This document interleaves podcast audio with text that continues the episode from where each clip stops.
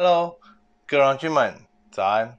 欢迎来到今天荣耀时刻，荣耀神从每天早上清晨开始。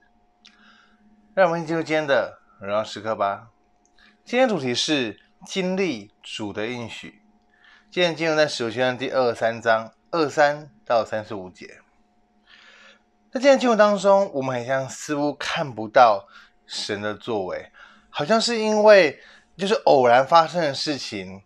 就是让人的作为使保罗化险为夷，但是其实实际上我们生命当中所有的一切，所有一切偶然发生的背后，其实都并非偶然。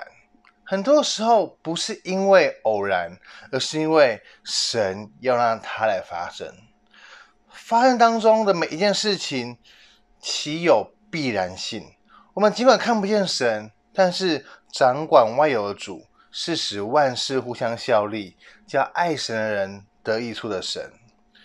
所以愿圣灵帮助我们，能够透过这些看似偶然的事情，能让我们用信心的眼睛看见掌管万有的神。很多时候，我们要常常心存感恩的心，为我们生命当中所发生的一切来感谢神，感谢神的保守与看顾。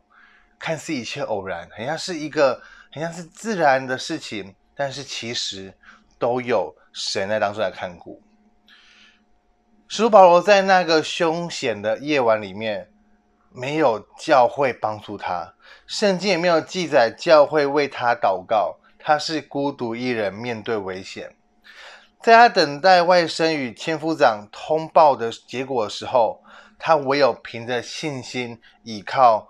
主的应许必定会成就在他的身上，因此保罗实际上他并不是一个人面对危险，在当中有主的同在，有主的应许在当中来与他一起面对。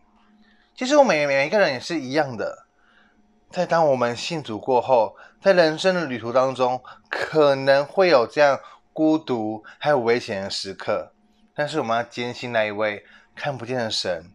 一定每一天都与我们同在，因为他是以马内利的神，赐平安的神，也因此我们能够经历主的应许，在暴风雨当中得享他的平安。